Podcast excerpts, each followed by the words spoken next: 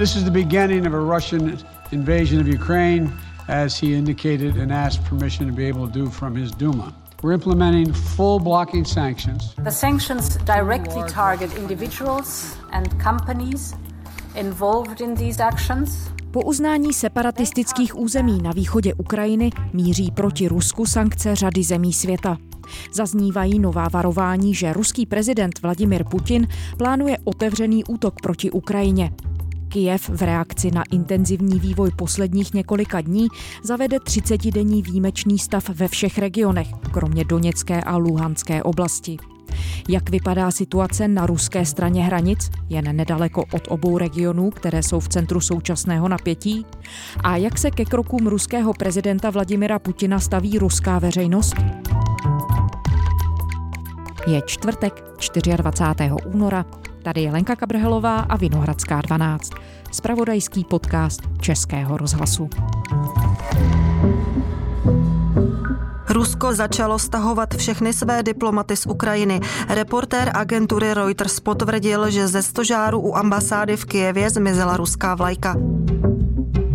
Odchod ruských diplomatů zvýšil obavy z ruské invaze na Ukrajinu. Ta se podle ukrajinských zpravodajských služeb nevyhne ani Kyjevu. Ukrajinský parlament schválil uvalení sankcí na více než 300 ruských poslanců a chystá se odsouhlasit zavedení výjimečného stavu. Ivana Milenkovičová, zpravodajka Českého rozhlasu v Rusku. Ahoj Ivano. Hezký den, ahoj Lenko. Ivano, ty jsi teď na jihu Ruska, v Rostovské oblasti, což je nedaleko hranice s Ukrajinou. Ten region je důležitý z několika ohledů, jednak se tam koncentruje část ruských vojenských jednotek a zároveň tam míří obyvatelé sporných východoukrajinských regionů, které tam evakuuje Rusko. Můžeš nám popsat, kde přesně jsi, jak to tam vypadá? Já jsem momentálně v jihoruské Rostovské oblasti s tím, že se pohybuji v městech nebo vesnicích, které přiléhají k rusko-ukrajinské hranici a situace je tam momentálně taková, že sem míří denně tisíce lidí z území pod kontrolou separatistů, konkrétně poté, co vyhlásili evakuaci žen a dětí a seniorů a v zápětí pak i mobilizaci. Lidé sem míří jak organizovaně v autobusech a vlacích, tak i po vlastní ose auty. V rajonech, které jsou blíž hranicím, je tak k vidění skutečně řada aut s poznávacími značkami samozvané Doněcké republiky. V prvních dnech to bylo tak, že místní úřady lidi rozmisťovali primárně do různých rekreačních středisek, sanatorií na pobřeží, do dětských táborů nebo hotelů. Jenže všechny tyhle kapacity se poměrně rychle zaplnily. Podle ruského ministerstva pro mimořádné situace doteď hranice překročilo nějakých 100 000 lidí z Donbasu, takže nově příchozí teď primárně přesouvají už vlaky dál do ruského vnitrozemí, do dalších regionů. Ti lidé přitom říkají, že dopředu ani neví, kam je povezou, kde skončí a dozvídají se to vlastně až v průběhu cesty za chodu. Bezmála 8 let, tak dlouho ze separatisty ovládaných území na východě Ukrajiny nevyjela žádná regulérní souprava. To se teď ale změnilo a v posledních dnech míří do jihoruského Taganrogu hned několik mimořádných spojů denně. Odjeli jsme, protože doporučili ženám, dětem a starým opustit naše město. Říkají, že je lepší odjet s tím, jak se teď situace vyostřuje.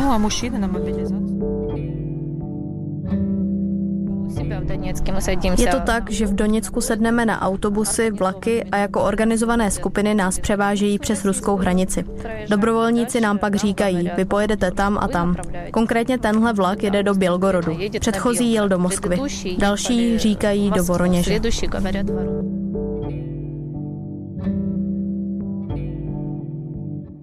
Ty už jsi s mnohými lidmi, kteří se takhle přesunuli do Ruska, mluvila. Co ti říkají dál o té situaci, jak popisují důvody, proč z těch enkláv na východě Ukrajiny odcházejí? Ty důvody jsou v podstatě u všech stejné.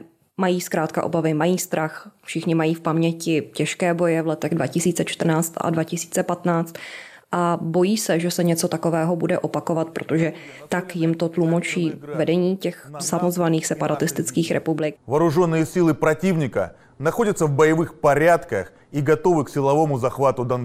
A ve stejném duchu vyznívají i různé jim blízké kanály na sociálních sítích, na Telegramu, které řada lidí sleduje a má je jako hlavní zdroj informací. Ukrajinské rukovodstvo přistoupilo k realizaci plánů, které byly отработаны ими v srpnu 2021 roku v chodě speciální komandno-štábního učení. Ty totiž šíří obvinění, že Ukrajina údajně chystá velkou ofenzivu, že údajně už teď cílí na klíčovou infrastrukturu, že prý Kyjev chystá nebo provádí různé diverzní akce, což jak sama Ukrajina, tak její spojenci, zaznělo to jednoznačně i ze strany českého ministerstva zahraničí, považují za zinscenovanou eskalaci ze strany separatistů, za uměle vyhrocenou situaci s cílem dát podnět k nějaké větší akci ze strany Ruska s cílem ospravedlnit ji. My víme, že se podobné evakuace odehrály už před těmi 8 lety, kdy konflikt na východě Ukrajiny začal. Setkala se s některými lidmi, kteří by se do Ruska teď vraceli už podruhé, a co ti o tom říkají?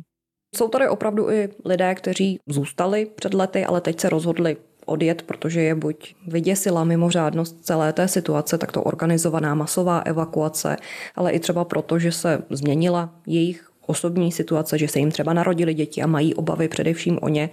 V těch evakuačních spojích je opravdu velké množství dětí, jsou to v podstatě hlavně ženy s dětmi. Starých je o dost méně, když jsem se na to ptala, tak mi velká část evakuovaných říkala, že mají každý ve svém okolí někoho, kdo odejít nechce nebo nemůže. Třeba proto, že jde právě o staré lidi, kteří už nejsou mobilní, kteří by tolik hodin na cestě, dlouhé přesuny a hlavně s nejistou vyhlídkou toho, kde budou, zvládali jenom těžko. Setkala jsem se ale i s řadou těch, kteří odešli z Donbasu už před 8 lety, strávili v Rusku několik měsíců, někdy třeba u příbuzných a známých, protože rodinné nebo obecně mezilidské vazby jsou tady napříč hranicemi dost spletité a mnozí se k příbuzným a známým chystají i teď, tedy kdo má takovou možnost, někdo ale říká, že nikoho takového zkrátka nemá a že čeká, kam ho úřady umístí. A dá se popsat tedy, jakým způsobem to funguje? Co teď Rusko nabízí lidem, jak je o ty přesídlence postará? No, ty už si zmiňovala, že když tak ruské úřady přesunují i do jiných, víc vnitrozemských regionů. Co dalšího o tom všem víme? Nabízí se tady docela zajímavé srovnání s tím, jak to bylo před těmi skoro 8 lety a jak je to teď. Ta situace je totiž diametrálně odlišná. Tehdy neexistovala takto organizovaná evakuace. Mluvila jsem třeba s jednou starší paní v obci. Krásný desant. Hovoří, máma, my uznali, že u vás готовится vývoz населения, ženšin s dětmi. To je taková vesnice na pobřeží Azovského moře, kde jsou 2 areály, kam teď lidi z Donbasu umístili.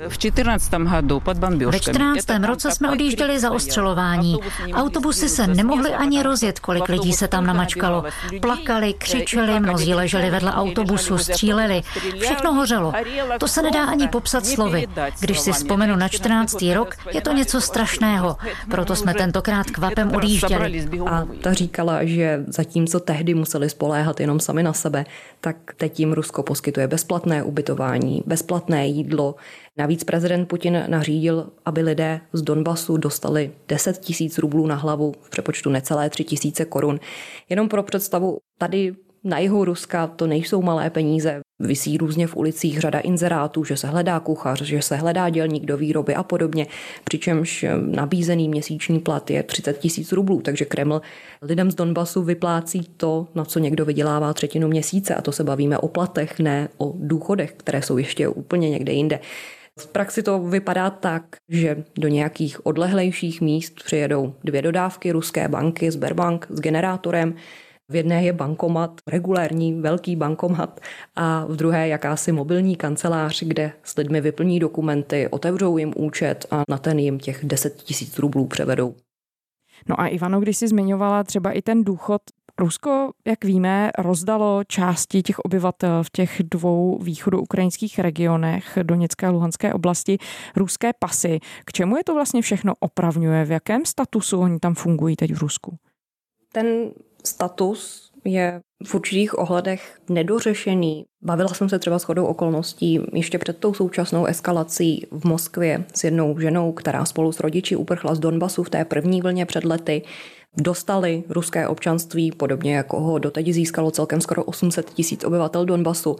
Nicméně zmiňovala, že do dneška mají problém, že fungují v jakémsi vákuu, že navzdory tomu občanství, které získali, nejsou schopni v Rusku získat zároveň registraci pobytu, což je takový sovětský přežitek, ale do dneška je na něj vázaná řada státem poskytovaných služeb. Ona konkrétně zmiňovala, že její rodiče jsou těžce nemocní, ale mají problém třeba vůbec získat inzulin. A status těch lidí, kteří teď přijíždějí do Ruska, je v zásadě nedořešený. Alespoň pokud je mi známo, nic takového jsem ve veřejném prostoru nezaznamenala, že by se o tom nějak v tuto chvíli jednalo.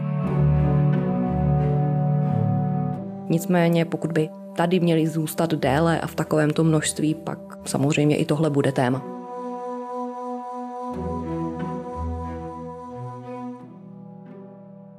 My víme, že tedy ty události nabraly poměrně rychlý spád během posledních nějakých 3-4 dnů, kde se právě pohybuješ na jihu země. Je mezi těmi lidmi, se kterými mluvíš, cítit nějaká změna nálady nebo změna atmosféry po tom pondělním projevu ruského prezidenta Putina, ve kterém zpochybnil nárok Ukrajiny na svébytnost, na samostatnost?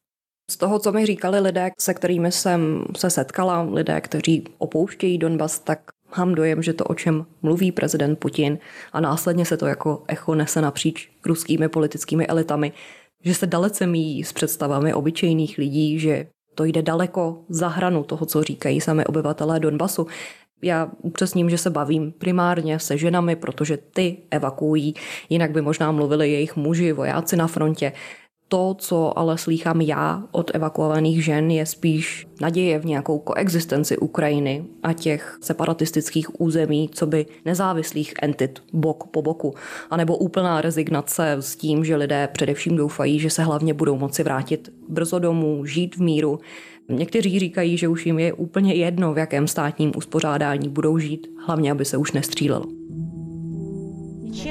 Upřímně řečeno, teď už je jedno, s kým bychom chtěli žít. Prostě bychom chtěli mír a to je všechno.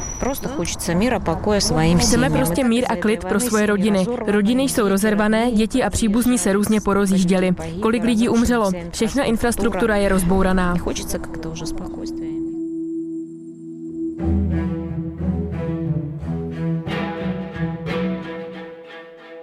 Spojené státy změnily rétoriku. Ruský postup vůči Ukrajině začali označovat jako invazi. Ministr zahraničí Anthony Blinken řekl, že plánovaná schůzka s ruským kolegou Sergejem Lavrovem za této situace nemá smysl. To platí i o jednání prezidentů Joea Bidena a Vladimira Putina, které mělo následovat.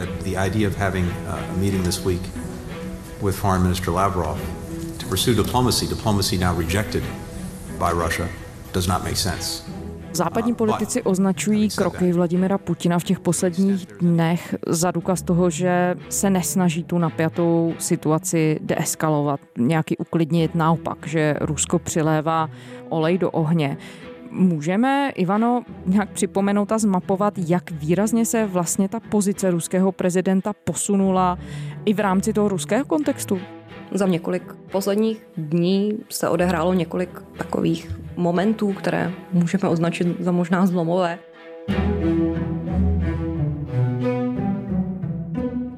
V první řadě to bylo uznání nezávislosti těch separatisty ovládaných území, oficiální uznání jejich suverenity ze strany Ruska po bezmála 8 letech. Předcházelo tomu přitom jakési zrežírované zasedání Bezpečnostní rady státu.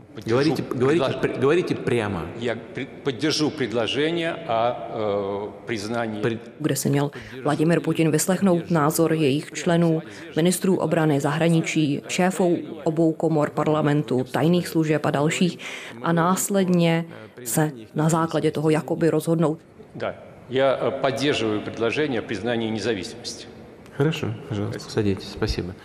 Ruská státem kontrolovaná televize tu poradu vydávala za živě vysílanou, byť později i přímo mluvčí Kremlu Dmitry Peskov potvrdil, že byla předtočená. Potvrdil to, když se zjistilo, že vlastně nesedí ukazovaný čas na hodinkách přítomných. No a po tomhle jednání, kde všichni, koho zachytili kamery, podpořili uznání těch separatistických území, tak se měl jakoby Vladimir Putin odebrat, vše promyslet a pak vystoupit s televizním projevem. Velkou část tezí, která v tom skoro hodinovém projevu zazněla, zmiňoval už dřív. Dá se říct, že ale v řadě ohledů šel za hranu toho, co už dřív prohlásil. Итак, начну с того, что современная Украина целиком и полностью была создана Россией. Ten projev byl mimořádně temný, výhružný a zcela otevřeně protiukrajinský. V podstatě v něm upřel Ukrajině jakékoliv právo na sebeurčení, na vlastní státnost a v širším kontextu měl být i jakýmsi bezprecedentním varováním Západu. Znovu to zdůrazním. Ukrajina není jen sousední země. Je to nedílná součást naší historie a kultury. Je nezbytné uznat nezávislost a suverenitu Doněcké republiky a Luhanské republiky. V řádu hodin poté obě komory ruského parlamentu jednomyslně, proti nevystoupil jediný poslanec nebo senátor, ratifikovali dvojici dohod o spolupráci a přátelství se samozvanými republikami a následně ještě senátoři formálně schválili Vladimiru Putinovi nasazení ruských vojsk v zahraničí.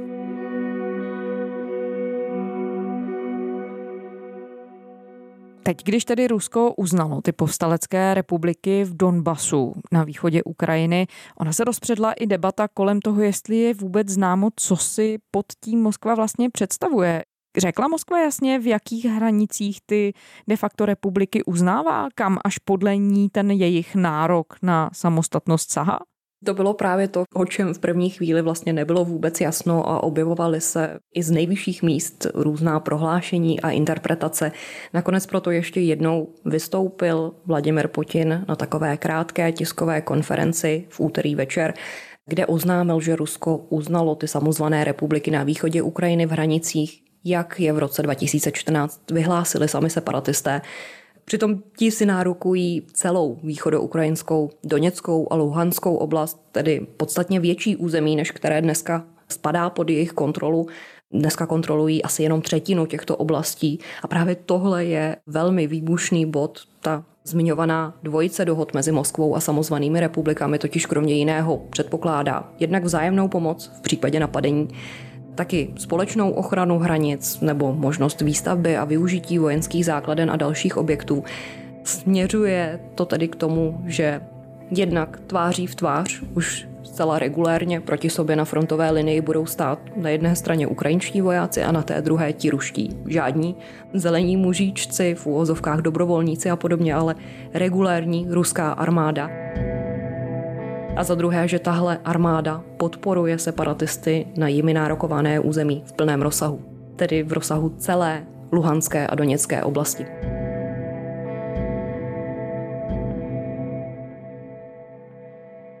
Ivano, jaké reakce vyvolávají tyhle poslední kroky Vladimira Putina v samotném Rusku? Byly očekávané a očekávatelné? Řekněme, že to byl jeden z možných scénářů, na který poukazovali různí analytici, komentátoři, zároveň ale ne jako na finální cíl, ale spíš jenom jakýsi mezikrok. To uznání separatistických republik, v krajním případě i třeba jejich připojení k Rusku, po kterém už nějakou dobu taky otevřeně volá část ruských představitelů, totiž neřeší jednu zásadní věc, a sice že se Ukrajina jako taková čím dál víc vzdaluje z oné ruské orbity, když to tak nazveme, čím dál víc se staví do opozice vůči Rusku, politicky, kulturně, ekonomicky se mu vzdaluje, že se z pohledu Moskvy v té její optice profiluje jako jakési antirusko v jeho bezprostředním sousedství. Ta situace je taková, že tím, že Rusko teď uznalo nezávislost separatisty ovládaných území, tak byly zároveň pohřbené takzvané minské dohody.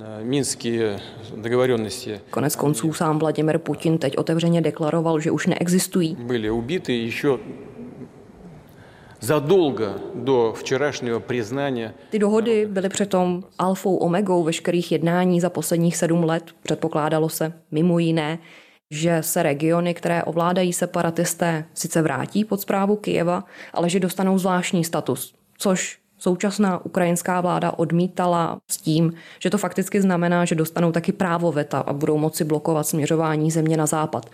pro Rusko to byla taková preferovaná varianta, jak nesilově ovlivnit kurz Ukrajiny a obrazně řečeno strčit nohu do zavírajících se dveří. Zároveň Rusko v těch dohodách nefiguruje jako strana konfliktu, od čehož pak odvíjí narrativ, že to není jakoby válka mezi Ruskem a Ukrajinou, ale údajně vnitroukrajinský konflikt, ve kterém Moskva vystupuje coby prostředník. No a když se podíváme na to, jakým způsobem jsou ty věci přijímané ruskou veřejností, a teď já rozumím tomu, že je těžké cokoliv generalizovat, obzvlášť ve chvíli, kdy zcela jistě nejsou adekvátní nebo nějaké reprezentativní a vůbec férové průzkumy veřejného mínění, ale objevuje se už nějaký jednotný narrativ nebo nějaká linka, jak ruská veřejnost tu současnou situaci vnímá? Nebo jsme od toho ještě daleko? Můžeme vidět přinejmenším to, jaký narrativ se objevuje ve veřejném prostoru ze strany ruských představitelů, ze strany ruských státních a státem kontrolovaných médií, a ten je dlouhodobě velmi dobře čitelný, a sice, že jde o vynucený krok za účelem ochrany ruskojazyčného obyvatelstva, pokud jde o to ruské angažmá na Donbase, že jde o zajištění míru s poukazem na to, že Ukrajina údajně chystá velkou ofenzivu, že provádí údajně různé diverzní akce. V poslední době opakovaně ze strany přímo prezidenta Putina i dalších ruských představitelů dokonce zní tvrzení o tom, že Ukrajina údajně na Donbase páchá genocidu, chce si obstarat jaderné zbraně, což jak Kyjev, tak západní spojenci rezolutně odmítají. Ale také znějí slova o tom, že Ukrajina chce vytvořit vlastní jaderné zbraně. A to není jenom taková frajeřina. Ukrajina skutečně má jaderné technologie ještě ze sovětských dob. Navíc s tím, že ona údajná ukrajinská ofenziva má být podněcovaná Spojenými státy, motivovaná i americkými vnitropolitickými faktory, zbrojařskou lobby a podobně. Je přitom potřeba říct, že na to, jak ruská veřejnost vnímá Ukrajinu a ty aktuální události, silně působí a bude zřejmě i dál působit to, jak to podává právě ruská státní televize a další státem kontrolovaná média, zejména ale televize, protože jak vyplývá ze sociologických průzkumů, pravidelně je dělá na tohle téma i nezávislé centrum Levada, tak 2/3 Rusů mají právě televizi trvale jako svůj hlavní informační zdroj. Americký prezident Joe Biden oznámil první sadu sankcí vůči Rusku. Postihy se týkají ruské investiční společnosti, web a vojenské banky. Bílý dům sankcemi taky omezí ruské elity a jejich rodinné členy. Washington zároveň Kremlu stíží splácení státního dluhu. Spuštění plynovodu Nord Stream 2 se odkládá na neurčito, německá vláda tak reaguje na jednání Ruska, které jednostranně uznalo separatistické státy na východě Ukrajiny. Spolkový kancléř Olaf Scholz oznámil, že Německo u Nord Streamu 2 zastaví všechny schvalovací procesy. Kancléř připouští, že to zní technicky, v praxi to ale znamená, že se celý projekt zastaví.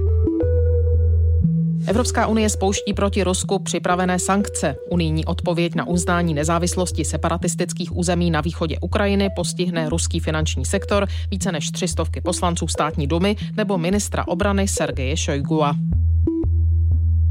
Státy Evropské unie se dohodly už na přijetí sankcí, které budou cílit jak na jednotlivce, třeba oficiální představitele, tak i na některé subjekty, ale i na finanční sektor. Za jak velký problém je to v Rusku považováno? Jedna věc je, jaké mohou být reálné dopady, pokud Západ skutečně přistoupí k tvrdým sankcím, ne nějakým kosmetickým. A druhá věc je, jak je to prezentované v samotném Rusku, jak to ruské veřejnosti právě skrze státem kontrolovaná média podávají sami ruští představitelé. Ti to prezentují tak, že to Rusko údajně nemůže ohrozit, že se mělo za těch 8 let mezinárodních sankcí naučit natolik spolehnout samo na sebe, že má vlastní rezervy, že se naučilo nahradit import domácí výrobou a podobně, že to naopak prý může být i příležitost ke spolupráci s jinými zeměmi. Třeba místopředseda poslaneckého výboru pro zahraniční styky Dmitry Novikov, ten teď v souvislosti s aktuální hrozbou sankcí prohlásil, že to dává prostor k větší spolupráci se zeměmi Asie, Afriky, Latinské Ameriky, konkrétně jmenoval i Čínu. Dodám k tomu, že Rusku se sice skutečně podařilo část segmentů, které se dostaly pod sankce, nahradit domácí výrobou nebo orientovat se na jiné trhy, mám na mysli typicky třeba potraviny. jenže zdaleka ne ve všech oblastech je to v tuhle chvíli možné. Myslím tím třeba nějaké sofistikované technologie pro civilní sféru. Jsou tu sice zjevné pokusy nahradit západní software, západní výrobky těmi domácími, ale zdaleka není situace taková, že by se bez nich Rusko bezbolestně obešlo. Tohle je pro něj zatím pořád citlivé místo, pro Západ ale taky, protože i jeho budou ty případné sankce v této oblasti bolet, takže i na tohle do značné míry Rusko sází.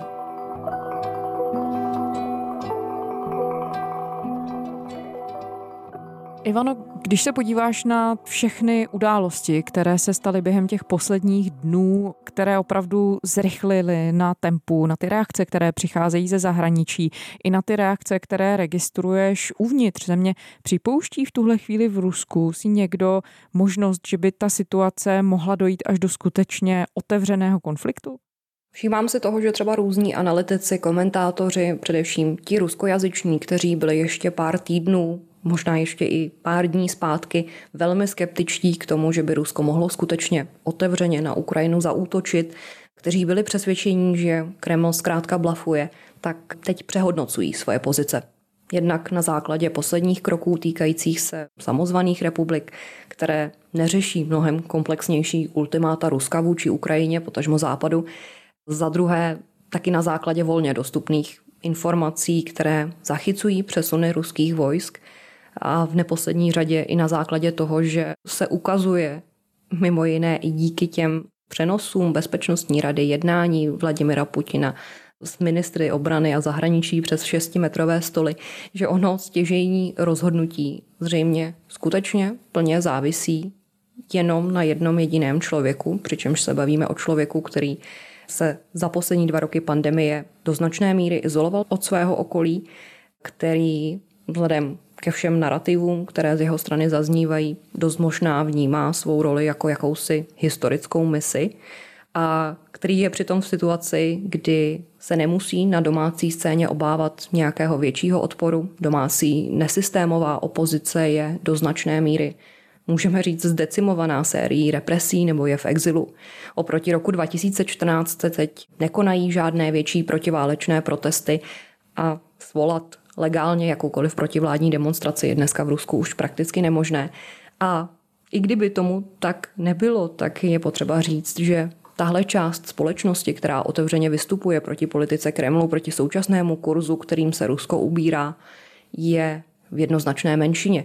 Když se totiž podíváme na sociologické průzkumy, nejenom ty z Kremlu nakloněných institucí, pravidelně je dělá třeba právě zmiňované nezávislé sociologické centrum Levada, tak z nich shodně vyplývá jedno, a to, že podpora Vladimira Putina je trvale vysoká, jsou to stabilně víc než 2/3 Rusů, které jeho domácí a zahraniční politiku v obecné rovině podporují. Podle Levady to v lednu bylo někde těsně pod 70% s tím, že v různých obdobích ta podpora osciluje o pár procentních bodů nahoru nebo dolů. Připomenu, že vůbec nejvýš se podpora Vladimira Putina vyhoupla zhruba půl roku po ruské anexi Krymu, někdy na podzim 2014. Většinová část ruské společnosti, zkrátka vnitropolitické i zahraničně politické kroky Vladimira Putina podporuje, když budeme vycházet z těch dat. A ta, která s nimi nesouhlasí, tak ta je v jasné menšině anebo v exilu. Tak to je, taková je realita a Kreml si toho musí být taky velmi dobře vědomý. Ivana Milenkovičová, zpravodajka Českého rozhlasu v Rusku. Ivano, děkujeme za rozhovor. Já děkuji za pozvání. A to je ze čtvrteční Vinohradské 12 vše. K našim dílům se můžete kdykoliv vrátit ve všech podcastových aplikacích, včetně aplikace Můj rozhlas, kde najdete i všechno další rozhlasové audio. K poslechu jsou také na serveru iRozhlas.cz. A ještě naše adresa vinohradská12@rozhlas.cz. To byla Lenka Kabrhelová. Těším se zítra.